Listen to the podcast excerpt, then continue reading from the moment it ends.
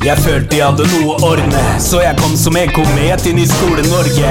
Folk lo da jeg ville starte podkast. Vel, det har ikke gått så verst. Vi er det nye Vinje, vi er det neste store. Må gjøre det for kidsa, lage verdens beste skole. Dyp moralsk forpliktelse, ikke tror jeg spøker. Nå starter vi et forlag og begynner å gi ut bøker.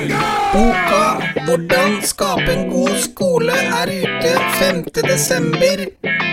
Kan bestilles i nettbutikken på www.ebsn.no.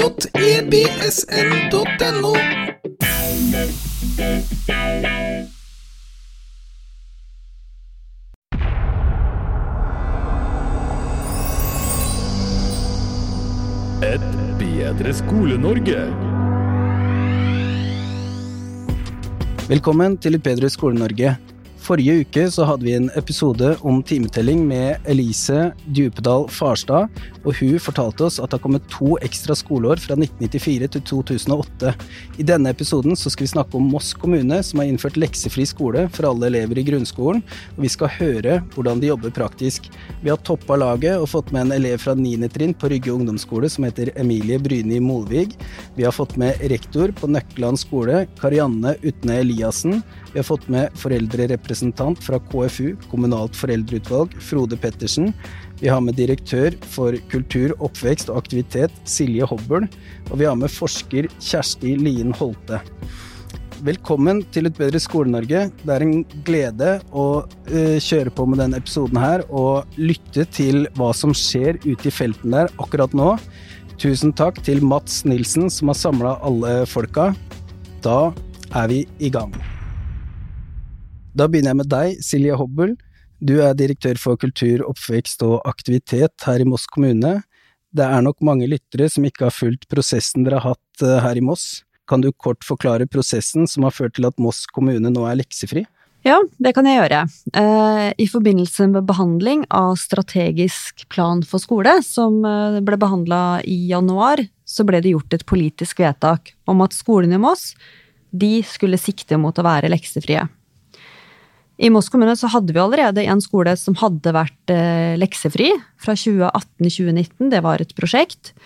Og dette prosjektet har blitt evaluert i flere runder. Og der har alle elever og lærere og foresatte blitt hørt. Evalueringen av det prosjektet har vist at det har vært veldig gode resultater, og derfor så har det også blitt videreført. Eh, lærerne i Mosseskolen har jo jobba med leksebevissthet en tid. Og så hadde vi i tillegg til det et politisk vedtak om at ordningen med leksefrie skoler, den skulle utvides. Når det da ble gjort et politisk vedtak om at skolene i Moss skulle være leksefrie, så ble det administrativt bestemt at det skulle gjøres fra august 2023, og at det skulle gjelde alle skolene. Vurderingen det var at det var ganske lenge å vente til skoleåret 2024, og at vi så det som en fordel med tanke på evaluering at vi starta et helt skoleår. I tillegg så var det også komplisert for oss å kunne velge ut enkelte skoler. For vi kunne havne i en situasjon, hvis vi spurte, at ingen sa at de ville. Eh, jeg må bare spørre, det er sikkert mange som ikke har hørt så mye om det før, og som tenker at det er litt eksperimentielt. Hvilke backup-muligheter eller sånn tenker du dere har hvis det skulle vise seg å ikke fungere i det hele tatt? Ja, altså, Det kan du jo selvfølgelig si, og med tanke på den lange tradisjonen som lekser har, så er det jo klart at det her blir jo mange reaksjoner på det. Men det er jo skolen som har ansvaret for det elevene skal lære seg. Og jeg tenker også det at gjennom fagfornyelsen så har det kanskje blitt enda tydeligere. Og så vet vi jo fra forskning at motivasjon det er veldig avgjørende for læring. Og at vi har mange elever da som etter endt skoledag skal jobbe videre hjemme, det er slitsomt og lite motiverende for en del elever. Så nå håper vi da at elevene er klare for læring når de har fått den pausen etter endt skoledag. Eh, jeg tenker også at lekser vil være veldig mye debattert i åra framover. Eh, og så blir det veldig viktig at vi som nå er blitt en leksefri kommune, at vi gjør gode evalueringer, sånn at vi ser om elevene får læringsutbytte eller ikke. Og så er det jo vårt oppdrag at hvis vi ser at evalueringen ikke gir de resultatene som vi tror, at vi går tilbake til politikerne og forteller om det. Da går vi over til deg, Kjersti Lien Holte. Du har forska mye på det her med lekser. og ja, øh, Hvordan er det her? Er det sånn at er det, er det en god idé? Det kan eh, være en god idé. Jeg har lenge argumentert for at man skulle være leksebevisst og ikke leksefri, eh, men erfaringene som jeg har gjort med å følge en del skoler som er leksebevisste, er at det blir veldig mye forskjellig praksis. Og at det, det blir på en måte stående som et litt sånn åpent spørsmål hva er egentlig leksebevisst? Så sånn sett så tenker jeg at man gjør det enklere uh, ved å gå for at alle skal være leksefrie, da. Kan du beskrive forskningsgrunnlaget kort hvorfor det er klokt å satse på leksefrie skoler? Ja, kort forklart så viser forskning at eh, lekser har liten eller ingen effekt på læring. Eh, lekser er på sånn type 136. plass over hva det er som har effekt på læring. Eh, og det brukes veldig mye ressurser både på skolen og i hjemmene på å, få, på å komme gjennom disse leksene. Sånn at ressursbruken da, i forhold til hvilken effekt det har på læring, er, er eh, Den står ikke i forhold. Så det er det ene som gjør at det er grunn, grunn til å, å lurt å ta vekk leksene. Eh, og så er jo spørsmålet hva sier forskningen om hva man kan vinne på å ta det vekk. Eh, og forskning på leksefrie skoler, den er det veldig lite av, men vi har noe. Eh, og det vi har sett der, det er at eh, det er positivt for eh, elevenes muligheter for medvirkning. Eh, og først og fremst over egen fritid, men kanskje også mer over det daglige arbeidet med fag, da, for mye av det var jo lagt til etter skoletid før. En annen ting som man kan tenke at man vinner, eller vi har sett at man har vunnet, det er at elever opplever mindre skolestress. At eh, det blir mindre konflikter eh, mellom barn og foreldre. Eh, for lærerne så har vi sett at eh, de opplever at de kommer tettere på elevene når de jobber individuelt. For før så har mye av det individuelle arbeidet vært eh, sendt hjem, og så, mens når det er leksefritt, så må det jo jobbe individuelt med repetisjonsarbeid på skolen. Og da får lærerne bedre innsikt i og mulighet for å veilede eleven, da. Jeg vil bare skyte inn, Kjersti, fordi det er vel sånn at altså, timetallet har økt med 20% siden 1994. Og min forståelse er at læreplanmålene ikke har økt tilsvarende. Altså, læreplanmåla har blitt rundere, og, og, mindre omfattende. Sånn at det kan jo virke som at man egentlig har tida til å gjøre leksene, eller den, det arbeidet man før brukte på lekser, før 1994, da, at man har tid til å gjøre det i skolen? Eh, man har absolutt tid til å gjøre det i skolen, så de, de funnene som du presenterte i den forrige podkasten, eh, underbygger jo det. Men det var et av de første argumentene som ofte blir brukt, er at man har ikke nok tid.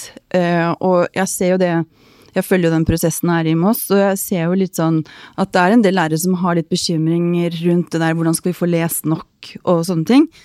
Eh, men når vi på en måte ser mer inn i det, da, så er det snakk om én time mer lesing de skal prøve å få til. Og hvis man tenker lesing i alle fag og eh, har fokus på lesing, så er det veldig lett å ta igjen den timen, da. Så, men man har veldig ofte en sånn idé om at eh, man, at det også overvurdere litt det arbeidet som har vært gjort hjemme, og undervurdere litt det arbeidet som har vært gjort på skolene, da.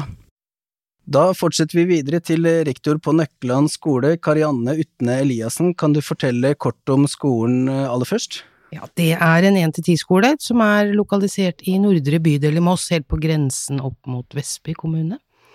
Vi har elever fra egen skole fra første til syvende, og i tillegg så får vi elever fra en annen barneskole i nærheten inn på ungdomsskolen. En flott ny skole med, som ligger helt fantastisk til med utearealer og områder ute. Mm. Jeg spør deg rett ut, og nå håper jeg du svarer så ærlig som mulig. Hvordan var det å få det her i fanget, med at uh, dere skulle bli leksefri? I fanget fikk vi det nok ikke. Det har vært en prosess, eh, som Silje sa, over fem år, eh, hvor alle SU-ene, samarbeidsutvalgene ute på skolene, skulle ta en avgjørelse om vi ønska å være med på et prosjekt med leksefri skole. Da var det bare én skole i Moss som kasta seg på det prosjektet og har jobba med det. Og ved at politikerne initierte dette her allerede for fem år siden, så kan man jo kanskje trekke slutningen om at man ønska en refleksjon rundt lekser. Eh, en refleksjon om hvordan vi kunne drive læringsarbeid på skolen. Lekser er allikevel veldig tradisjonsbundet og vanemessig, eh, og foreldre er opptatt av å mm, følge med på hva barnet sitt gjør på skolen. Og lekser har nok blitt holdt igjen, eh, iallfall for Nøkkeland sin del, mye av den grunn. Underveis i den prosessen her så har vi andre i skolene jobba med å være leksebevisste. Mm, vi har diskutert leksefritt, og alle de prosessene vi har vært igjennom, og mye av den erfaringa vi har fått under koronaskole, tar vi med oss når vi skal lage en god skolehverdag, både for elever og for lærerne på skolen som skal jobbe med det her. Hvordan jobber dere i lederteamet med personalet for å få til det her, da? Moss kommune har en avdelingsledermodell som gjør at det er avdelingsledere som er tett på sine trinn og kan følge opp sine trinn.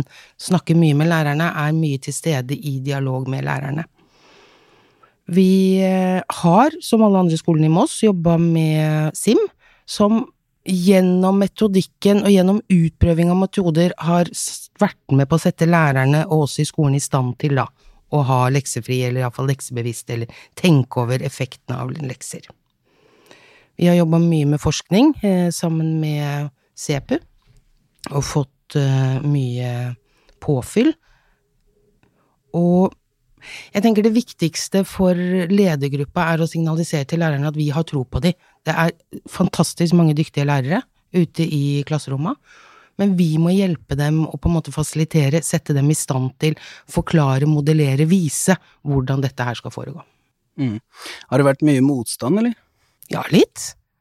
Alltid motstand mot uh, avgjørelser som blir tatt uh, over oss. Uh, det er jo motstand mot ny opplæringslov innimellom, noen punkter. Det er en motstand mot ny fagplan, så motstand, ja, det er det.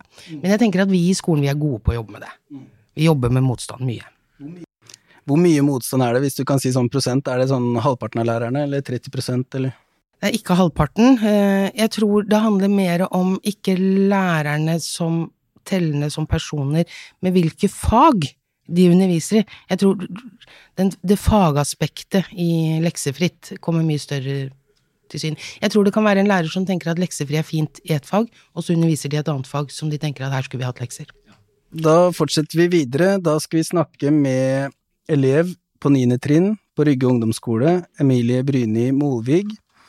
Eh, du er jo midt oppi det her og får oppleve selve endringen eh, i praksis.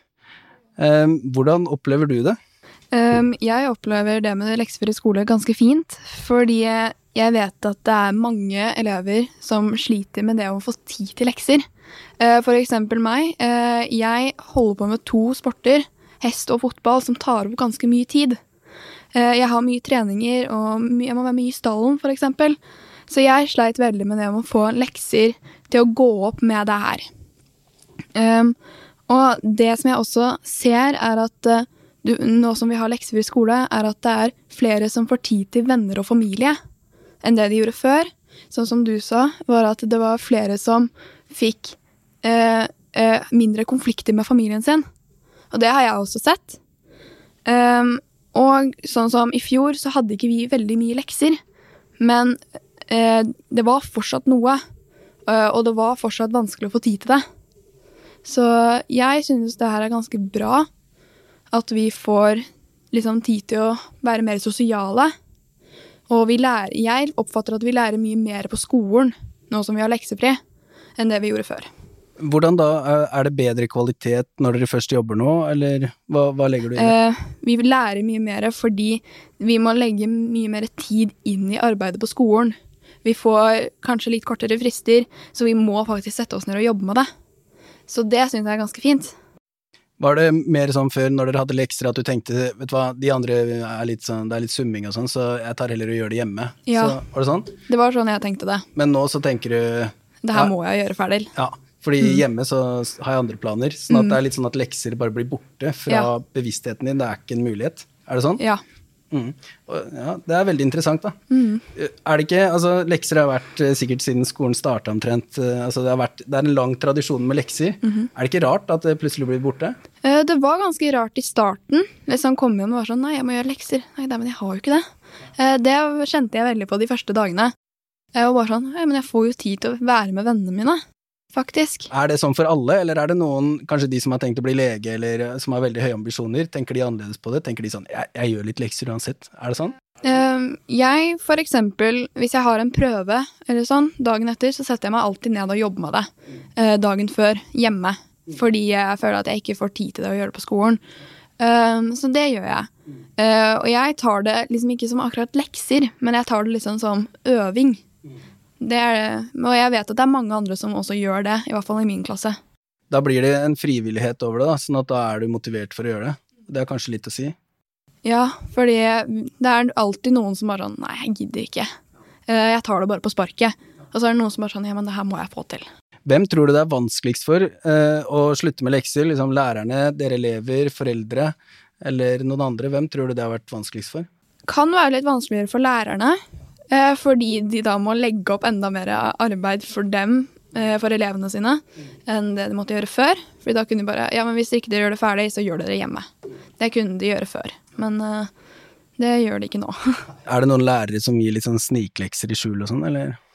Um, ja, på en måte. Det føler jeg litt. Uh, jeg har lagt merke til at det er en av lærerne mine som har vært sånn ehm, Ok, han gir oss ganske mye, så det er sånn vi må liksom gjøre det litt hjemme, fordi han er ganske streng på det. Ehm, men det har gitt litt sånn eh, påvirkning for meg. Sånn som jeg har lagt merke til, er at den karakteren i det faget har gått fra fire minus til fem minus på, over sommeren. Så det er jeg ganske fornøyd med. Så det har funka. Eh, Vil du si at du lærer mer nå, eller mindre, i forhold til før? Um, jeg føler egentlig at jeg lærer litt det samme, men jeg føler at jeg lærer mer. Eh, litt på grunn av at jeg får mer jeg må jobbe med. Så da syns jeg at det blir enklere å lære, da. Og sånn som jeg er veldig glad i å sitte og skrive ned oppgaver. Fordi jeg syns det er vanskeligere å sitte og skrive på eh, PC, fordi jeg får ikke samme læringa inn. Eh, så derfor liker jeg å sitte og skrive på papir. Eh, så jeg føler at jeg lærer mer da enn det jeg gjør, gjorde før med det med leksefri. Da fortsetter vi til foreldrerepresentanten, det er Frode Pettersen. Du, du har unger i Mosseskolen. Det har jeg. Mm. Hvordan har du opplevd denne den overgangen her, da? Nei, altså i begynnelsen så ble man jo litt, eh, litt tenkende rundt hva er, hva er hensikten med det, hvorfor skal man, skal man gjøre det. Eh, men eh, det tok ikke lang tid eh, å overbevise meg om at dette var eh, en god beslutning. Jeg tenker jo at, at uh, hva slags ressurser barna har hjemme, ikke på en måte skal få lov å styre hva slags læring de tar med seg videre. Uh, og at de nå uh, gjennomfører opplæringen på skolen, da. Kan du utdype det litt, for det hørtes ut som et veldig godt poeng som jeg Ja, gidder du å utdype det, det med at de lærer på skolen i stedet? Ja, altså de kan jo nå bruke leksegjennomgangstiden på opplæring i stedet. Eh, og så er det jo veldig mange forskjellige hjem rundt i, i kommunen. Det er folk som jobber skiftordninger. Eh, det er ikke alle barn som har, eh, har eh, mulighet til å få hjelp på ettermiddagen. Det kan være splitta hjem. Eh, så da tenker jeg at det er mer naturlig at dette skjer på, på skolen.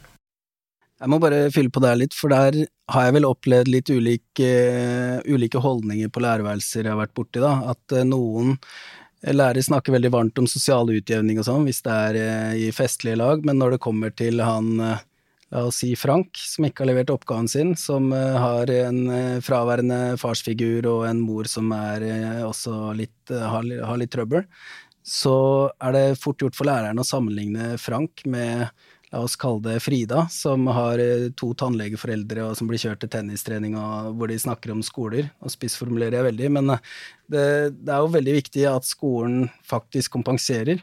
Men er det sånn, eller Kjersti Lien, at, eh, at fravær av lekser hjelper det på den eh, sosiale utjevninga, hvis jeg kan si det så muntlig? Ja, du kan gjerne si det så muntlig, og svaret er egentlig ganske enkelt at eh, nei, det kommer ikke til å Altså hvis det hadde vært sånn at det å fjerne lekser ville ha gjort at vi fikk vekk sosial ulikhet, så håper jeg vi hadde gjort det for veldig lenge siden. For årsakene til sosial ulikhet er veldig komplekse eh, og berører veldig mange forskjellige fagområder i en kommune. Men det som Frode er inne på her, er jo det at lekser eh, kan være med på å forsterke forskjellene. Eh, Så selv om ikke det er årsaken til forskjellene, så er det store forskjeller i hvor, stor, hvor mye hjelp eh, elevene får. Og en av grunn, altså det er jo en av grunnene til at flere humanitære organisasjoner i Norge har leksehjelp i kommunene. Nettopp for å være til hjelp da, for å jevne ut den forskjellen. Men det å ta vekk leksene vil ikke automatisk eh, gi eh, sosial utjevning, fordi det er veldig avhengig av hvor inkluderende skolene er, da. Eh, hvor inkluderende praksis læreren har. Fordi at selv om eh, man endrer på hjemmearbeidet, så kan fortsatt praksisen til læreren føre til forskjeller. Sånn at eh, det er så mange uh, ting da, som virker inn på akkurat det. Så derfor er ikke det det viktigste argumentet for å være leksefri, men det er en ting som mange føler på kroppen. At det er en urettferdighet som, som er urimelig, da. Professor Terje Ogden er med i en seinere episode, og han snakker om akkurat det med differensiering, at det er kanskje den mest utfordrende oppgaven lærerne har, så følg med videre også. Bitte lite frampek. Men eh, tilbake til deg, Frode Pettersen. Um, vil du utdype litt mer hvordan det er som forelder og eh, i hverdagen, da? Er det, er det, stor forskjell nå som det er leksefritt i forhold til åssen det var før?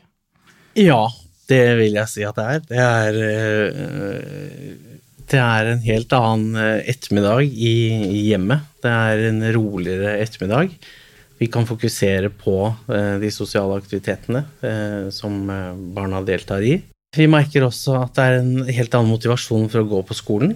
Og så, så, så, så, merker vi at vi får et, et barn som er eh, altså, Dette kommer ikke på, på, ettermiddagen eller på kvelden før leggetid. Eh, at man Oi, vi må gjøre lekser. Det forsvinner. Eh, ergo så er barnet kjappere i seng, får en bedre natts søvn og møter da mer uthvilt på skolen. I tillegg så ser vi også at ukebrevene som vi får fra, fra lærerne, er nok mer spesifiserte nå det er eh, tydeligere informasjon om hva de på en måte holder på med på skolen. Så jeg syns at de kommuniserer på en fin måte hva de jobber med på skolen. Så man kan følge med på den måten i stedet for at man da sitter og ser hva de gjør av lekser. da. Men så er det klart det er jo ting vi må på en måte følge med på og sørge for at det blir gjort. da. Lesing, blant annet. Mm. Åssen er det med lesing? Er det, det er en egen post, eller hva jeg skal si, i uka, at de skal lese en time i uka, eller er det noe sånt, eller? Det er nok litt forskjellig fra trinn til trinn. Ja. Det arrangeres vel forskjellige typer lesekampanjer på forskjellige trinn og på forskjellige skoler også. Åssen er stemninga der på det her med leksefritt? Er det hva, hva, er Altså jeg skjønner at det her ikke er en forskningsrapport, men det er bare ute etter litt gatedata. Hva er det folk sier i hvisker i kroken og, og sånn? Det er nok litt forskjellig fra, fra skole til skole, og sikkert også fra trinn til trinn. Mitt inntrykk da på, på, vår skole er at dette har blitt godt mottatt. Det er mange som sier at dette her er natt og dag, eh, og man merker, merker motiverte unger eh, framfor krangling og kjefting om eh, skolearbeid og lekser. Det høres jo veldig bra ut. Du får ikke noe penger etterpå eller noe? Det er ikke noe Nei, det høres kjempebra ut. Skolen er jo veldig tradisjonsstyrt. Hva tenker du når du hører alt det her av Silje Hobbel? Eh, nei, jeg tenker jo at det er veldig bra. Eh, det som Emilie sier, syns jeg er veldig viktig i forhold til det å lytte til elevene. At de kan fort bli glemt oppi alt når vi har et politisk vedtak. Eh, mange foreldre som kanskje viste en motstand i førsten. Og så er det jo tross alt elevene som skal være i sentrum. Så den elevmedvirkningen og det å nå få faktisk data på hva elevene mener, og hva elevene selv kan si at de lærer noe av, det syns jeg er veldig viktig at vi tar med oss. Og så tenker jeg det Karianne er inne på i forhold til det å være i et press. Også sånn er det å jobbe i en politisk styrt organisasjon, at vi får ulike vedtak vi skal forholde oss til. Og for ledere så blir det Du kan havne i et eh, krysspress, og her har vi jo kanskje også lærere som står i et press med noen foreldre som er uenige, elever som er enige eller uenige. Eh, men noen ganger så må vi eh, tørre å gjøre noe for å bevege oss, da. Og for oss i Moss kommune så ble det viktig da å ta et stort skritt og stå for det her som politikerne har bestemt at vi skal gjøre nå, og se, evaluere det godt i ettertid. Karianne, du som er rektor, hvordan er det for deg, hvis du kan svare helt ærlig, opplever du at du står i et veldig krysspress mellom politikerne og lærerne, eller er det håndterbart? Det er håndterbart, eh, og det er mye mer håndterbart nå i uke 41-42 enn det det var eh, i slutten av mai.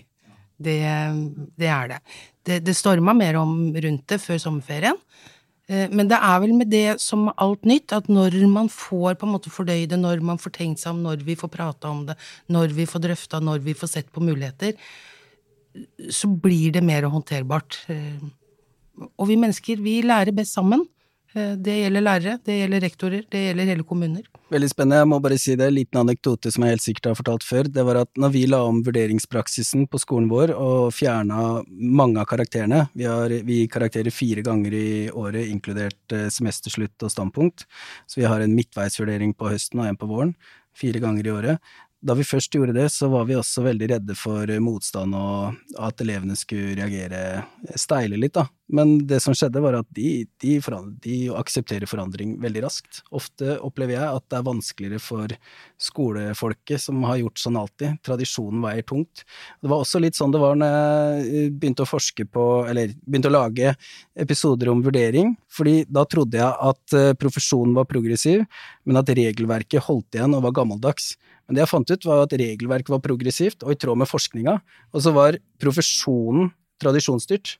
Sånn at eh, jeg opplever vel at eh, det høres ut som det er litt det samme her med lekser, at profesjonen er litt sånn det her har vi alltid gjort, og så kommer Line Holte og sier det, lekser har ikke noe særlig effekt, så det er veldig mange andre ting vi kan gjøre. Og altså, jeg har full tro på det. Jeg tror vi må tenke litt nytt, åpne sinnet og ha et skikkelig growth mindset. Jeg, jeg tror det er veldig lurt. Og så en av de tingene vi ser da, når skolene blir leksefrie, det er jo at lærerne opplever at eh, de får bruke den tida annerledes. Altså den tida som de har brukt på lekseforberedelse, annerledes. Sånn at de opplever at jobben med undervisning blir mer kreativ. Og inspirerende og morsom. Eh, Så vi har jo sett at det er veldig positivt, da, ikke bare for den enkelte læreren, men også i profesjonsfellesskapene, hvor de deler de kule tingene de gjør, da. Mm. Veldig spennende. Um, ok, da setter jeg ordet fritt. Det er noen som har noe på hjertet som de tenker må sies. Ja, nei, jeg tenker jo det at vi har eh, Altså, vi har jo hatt en, eh, en forms ute hvor både lærere og foresatte kan få stille spørsmål til administrasjonen, sånn at vi kan få svart på alt det som eh, mange lurer på. Og det er faktisk overraskende få ting etter hvert som eh, man har lurt på. Så jeg tenker også det tyder på at vi har en, eh, en veldig fremoverlent organisasjon og lærere som ønsker å gjøre det absolutt beste for elevene, sånn at Mosseskolen skal bli så god som mulig. Så det syns jeg har vært veldig, veldig bra. Mm. Noe sett, eller noe som har vært mye diskutert før, er jo skolevegring, og det, det blir jo fortsatt eh, diskutert hele tida. Men det som er poenget mitt nå, er at um, mange har jo tenkt at det er noe gærent med ungen, og ikke satt så mye spørsmålstegn ved skolesystemet at kan man egentlig bli syk av skolen? Eh, og det er det mange som begynner å stille spørsmålstegn ved nå, at skolens utforming har mye å gå på for å bidra til livskvalitet og læring. Eh, Jeg hørte blant annet Hargraves og Shirley snakke om at i, i Skottland så hadde elevene vært med å medvirke under pandemien i forhold til hvordan de burde løse hjemmeskole best mulig og sånt, og det funka som en kule med en gang de fikk med elevene. Sånn at eh, det er mye spennende som skjer på verdensbasis òg. Virker som det er en trend i, som går. Ja, er det noen flere innspill her? Ja. Det kom som en skikkelig sånn stort sjokk med at det skulle komme leksefri. Det la i hvert fall foreldrene mine godt merke til. Eh, fordi de er vant med lekser eh, med både meg og søsteren min eh, gjennom så mange år. Og vant med det selv. Og så plutselig var det sånn Nei, nå skal det være leksefri. Så var de sånn Men hvorfor skal vi ha det? Liksom, Kan vi ikke bare la dem fortsette å jobbe med oppgaver hjemme? Og jeg husker at jeg fortalte til dem liksom var sånn Ja, men nå er ikke du akkurat i samme opplæring eller samme læring som det jeg er. Eh, og de bare Nei, det var kanskje litt annerledes når vi gikk på skolen. Og jeg bare Ja, det er ganske stor forskjell når dere gikk på skolen og når jeg gikk på skolen. Vi lærer faktisk ganske mye på skolen. Og dere kanskje lærte litt mindre. Og dere da brukte de leksene deres til å lære da akkurat det samme. Eh, leksene våre, så vi brukte jo ikke det så mye. Fordi vi lærte alt på skolen. Uh, så de var, sånn, ja, de var enige med meg når jeg da sa det. Um, så det De har nå blitt litt mer vant til det. Liksom at jeg kommer hjem og er sånn «Ja, 'Skal du gjøre litt lekser da, Emilie?' Og jeg bare 'Nei, jeg har jo ikke lekser.' Og de er sånn Sant, jeg glemmer det hver gang. Er hver gang. Hva snakker dere i bilen nå på vei til fotballtrening eller sånn? For det, det klassiske spørsmålet er jo sånn, hva har du i lekse? Um, på vei til fotballkamper og i stallen, så blir det spørsmål Vi prater egentlig ikke så mye, men eh, til fotballkamper så er det sånn 'Hvem har du vært med på skolen i dag, da? Eh, har du lært noe nytt, da?' Det er det jeg får mest, og jeg er sånn 'Nei, vi har bare lært det vi pleier', og så pleier jeg å fortelle dem liksom 'Ja, det er det og det jeg har jobba med'. Så det pleier, de er veldig positive til det med leksefri skole. Mm. Eh, Kjersti, du hadde noe mer til til jeg har lyst til å følge opp litt det med foreldresamarbeidet. Fordi, fordi eh, som Frode nevnte her, så er det kommet veldig bra ukebrev, da. Eh, og det er helt sentralt, fordi at eh, når man gjør skolen leksefri, så kan det oppstå et sånt vakuum, at foreldrene føler at de ikke vet hva som foregår, og føler seg litt sånn Kanskje litt fratatt muligheten til å være engasjert i eh, barnet sitt eh, utdanning, da. Eh, sånn at når man tar bort leksene, så blir ukebrevet viktigere enn noen gang.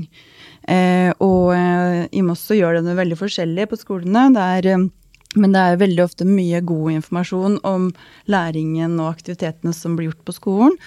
Eh, og så er det en del som har lagt inn noen sånne spørsmål som foreldre kan bruke da, eh, i samtalen i bilen på vei til fotballen. Men det er kanskje mer på småskoletrinnet enn eh, på ungdomstrinnet. Men eh, kunne kanskje vært en idé for ungdomstrinnet også, for det er ikke alltid like lett å få ungdommer i, i prat. Eh, ja. Og når det gjelder foreldre, så vet vi at det, sånn, det er sånn ca. 10% av foreldrene som reagerer med mye motstand akkurat i overgangen. Eh, og mye av det handler om at eh, når man tar bort leksene, så sitter man jo igjen med skolebidraget. Eh, altså kun hva er det skolen bidrar med. Eh, og da er det jo noen foreldre som ikke har særlig tillit til det skolebidraget. Og det kan noen ganger være en god grunn til, og andre ganger så er det ikke en god grunn til det. Så, men det man ser er jo at den eh, prosenten den synker etter hvert som foreldrene får sett hva det innebærer, da. Rektor? Ja, jeg hadde bare lyst til å følge opp litt det med ukebrev, for vi har jobba mye med ukebrevet nå i oppstarten av skoleåret. Hvordan det skal se ut, hvilken informasjon er relevant, hvem er mottakerne, og hva er det vi ønsker å fortelle hjemme at vi holder på med på skolen. Så det at det er noen råd og tips, noen lenker til temaer som vi jobber med på skolen, og fremfor alt det å oppmuntre til å lese. Mm, Og lesing er nødvendigvis verken en øvelse eller en lekse, men lesing ligger til grunn for alt vi gjør på skolen. Og det kan være en hyggelig stund med foreldre og barn eh, når man har tatt bort leksene, eh, og oppfordre til å lese sammen. Vi ser til og med at de tiendeklassingene på skolen hos oss, de liker godt å bli lest høyt for. Så det kan foreldre med god nytte gjøre hjemme enda. Ok, da er det på tide å prøve Altså, det vi forsøker å gjøre her, er å dele en god historie, sånn at andre i Skole-Norge som er modige, og som ser at leksepolitikken ikke funker så bra, kan si at det finnes alternativer. Og hvis vi skal prøve å gi noen råd, da vi, Jeg vil jo si at eh, dere her i Moss har vært modige og tatt eh, ganske drastiske grep. For å være helt ærlig så ønska jeg i utgangspunktet at profesjonen selv skulle ta sånne grep, men jeg ser jo det at den rett og slett ikke er sterk nok til å gjøre det, sånn at jeg har jo etter hvert gått over til fienden, hvis jeg kan si det med et glimt i øyet, og eh, egentlig begynt å støtte politikerne i, i, i det de gjør her i Moss. Eh, Røper, røper meg sjæl akkurat nå. Men hvis vi skal prøve å gi noen råd videre til andre kommuner, og mm, nettverk av skoler. Hva er det, hva er liksom step by step guides, hva er den trinnvise guiden man kan følge for å sette i gang med leksefri skoler? Jeg gir den til deg, Silje. Altså jeg tror for i hvert fall Moss kommune sin del så var det veldig viktig for oss at vi hadde hatt én skole som hadde vært eh, leksefri, og at man hadde hatt den prosessen med leksebevissthet. Jeg tror det å bare dra ut proppen fra full lekse til helt leksefri kan være ganske, ganske krevende, og vi, eh, vi hadde det også eh, krevende noen eh, ja, uker, måneder, eh, når det var veldig mange spørsmål til oss hvorfor, ikke sant. Så i hvert fall noe gradvis tror jeg kanskje vil være litt nødvendig. Mm. Linn? Jeg vil bare si det at eh, nå kan jo også andre kommuner lære av de pilotskolene som har vært her i Moss, og andre kommuner kan jo også lære av hva Moss har gjort. Eh, så jeg tenker at det er ikke sånn egentlig nødvendig at alle må ha en pilotskole eh, for å kunne rulle det ut eller gjøre det i sin kommune. Så det som jeg tror er det viktigste som gjør at det er trygt å gjøre dette her i Moss, er at det, her har det vært et systematisk pedagogisk utviklingsarbeid på skolene i, i bånn, eh, som er eh, felles for alle skolene. Som eh, Karianne rektor her nevnte, det med SIM eller SEPU, det er jo dekomp-arbeid. Som da Fordi at det også på en måte plutselig gjør en sånn endring uten at det er noe pedagogisk utviklingsarbeid hvor man prøver ut nye ting i bånn, da tenker jeg at det er et risikoprosjekt. Eh, og det var det som jeg så i forskningen min fra før av også, at de skolene som hadde blitt leksefrie, de hadde jo blitt det som resultat av pedagogisk utviklingsarbeid. Eh, F.eks. ungdomstrinn i utvikling, eller at de da hadde en satsing på å få mer engasjert undervisning, da. Eh, også et annet tips som jeg tenker er veldig lurt å ta med seg, er det å evaluere. Og da skal man ikke nødvendigvis bare evaluere i forhold til læringsresultater, men evaluere i forhold til hva man kan forvente eh, at skal skje eh, når skolene blir leksefrie. Så spørsmål som eh, for opplever elevene mer medvirkning? Opplever elevene at de blir mer motiverte når de er på skolen? Eh, hva opplever lærerne? Opplever de at eh, de får mer handlingsrom? Eh, på skolen. Altså de tingene der. Og da tenker jeg at det er lurt å ta kontakt med Moss kommune, som da evaluerer. Eh, både med en spørreundersøkelse til lærere, foreldre og elever. Hvem er det de tar kontakt med da, Silje? Da kan de ta kontakt med administrasjonen i Moss kommune og få de beste folka til å svare. det er bra. Kjempefint. Eh, avslutningsvis, hvordan tenker du at det er lurt å gå fram av, Emilie, hvis man skal gå for leksefri skole? Hva, hva, sa de til deg, eller hva var det som funka i kommunikasjonen når de la det fram um, til deg? Det som liksom uh, fikk meg til å bli mer sånn motivert til det med leksefri skole, var at jeg fikk mer tid til å være med folk rundt meg. Um, og jeg syns det da ble mye enklere på skolen å følge med. Uh, og det er sikkert blitt det for mange andre også. Det har jeg også lagt merke til. At det er flere som har sittet og jobba hardere enn det de gjorde i åttende trinn i fjor når vi hadde lekser. Kjempebra. Vi gleder oss. Vi kommer til å kjøre en oppfølgingsepisode til våren, og da kan vi høre enda mer om åssen læringsresultatene har blitt og alt sånt, sånn at vi får litt mer kjøtt på beinet. Uh, jeg takker for at alle kom, og for å oppsummere kort, så er skolen en gammel, tradisjonsstyrt eh, organisasjon som vi trenger å utfordre en gang iblant. Demping av summativ vurdering har særlig vært i vinden, vil si å dempe karakterfokuset og øke fokuset på tilbake- og framovermeldinger. Nå virker det som at det å gå for en leksefri skole og heller øke kvaliteten på innholdet i skolehverdagen kan være et nytt spor å følge som mange skoler og kommuner ser ut til å være interessert i. Tusen takk for at du hørte på. Vi skulle egentlig hatt med en lærer også. Det gikk ikke, dessverre. Vi ønska virkelig å ha lærerstemmen til stede, men vi sier at elevstemmen eh, teller dobbelt, så da får det holde. Vet du hva, det stemmer ikke, fordi vi fikk med en lærer allikevel, og det er jeg veldig glad for. Vi trenger en lærerstemme inne i denne episoden. Hun har ikke hørt den foregående samtalen, sånn at hun hopper inn helt til slutt der, men vi er veldig nysgjerrige på hvordan en leksefri skole ser ut fra et lærerperspektiv. Eh, kan du introdusere deg kort? Eh, jeg heter Marianne Ekman Jensen. Jeg er eh, kontaktlærer ved Verket skole i Moss. Totalt sett på Verket skole så er det vel rundt 60 lærere nå. Vi er en 1-10-skole, så det er en stor skole. Mm. Hvordan ser en gjennomsnittlig uke med leksefri ut i forhold til en uke med lekser, da? Selve uka uh, er kanskje mindre preget av den forarbeidet man hadde tidligere. Man brukte tid av både før og etter undervisning til, uh, til å gjøre stand lekser. Da tenker jeg på forarbeidet som er utover det som vi har i klasserommet. Samtidig så tenker jeg at eh, det at det er leksefritt, gjør vel kanskje mer at vi er litt friere stilt i klasserommet når vi leser. At det er ikke så fastbundet opp mot eh, leksene sånn som det var tidligere. Eh, vi bruker masse tid på å lese. Det gjør vi. Den første trinn trenger masse øvelse.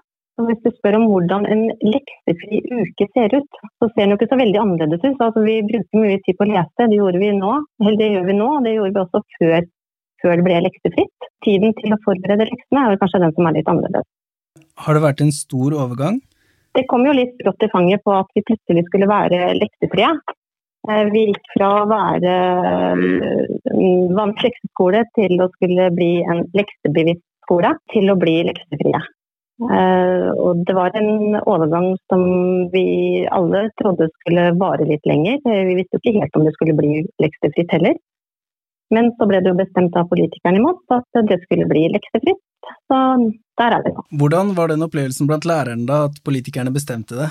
Den er veldig delt. Mange er jo både for og imot lekser, og så er det mange som ser fordeler og ulemper med begge deler. Dere har ikke holdt på veldig lenge med det, men jeg vil tro at dere har gjort dere noen erfaringer. Hva har dere funnet ut så langt?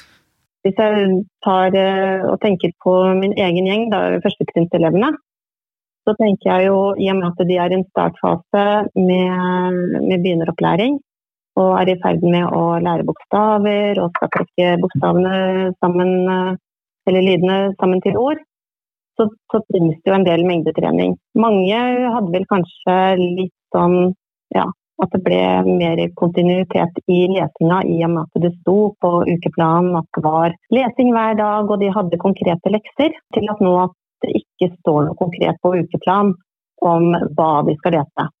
Og for mange da så vil det kanskje falle litt bort i savnet. At de tar det litt sånn når det passer. Jeg føler kanskje at den type mengdetrening som de fikk i tillegg til det vi gjorde på skolen, som de tidligere fikk hjemme, for enkelte har eh, falt ut.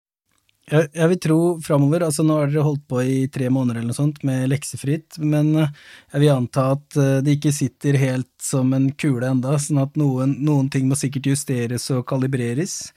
Eh, og det er sikkert ulikt fra fag til fag òg, vil jeg tro, men har du noen tanker om hva som må forbedres framover?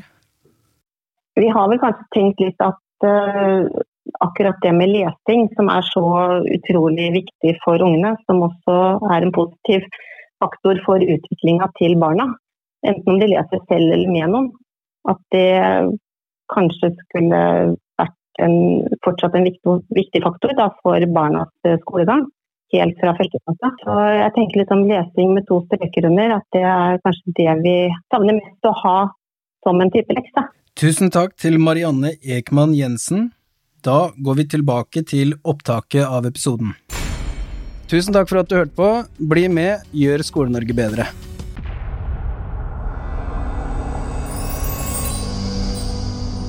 Et bedre Skole-Norge.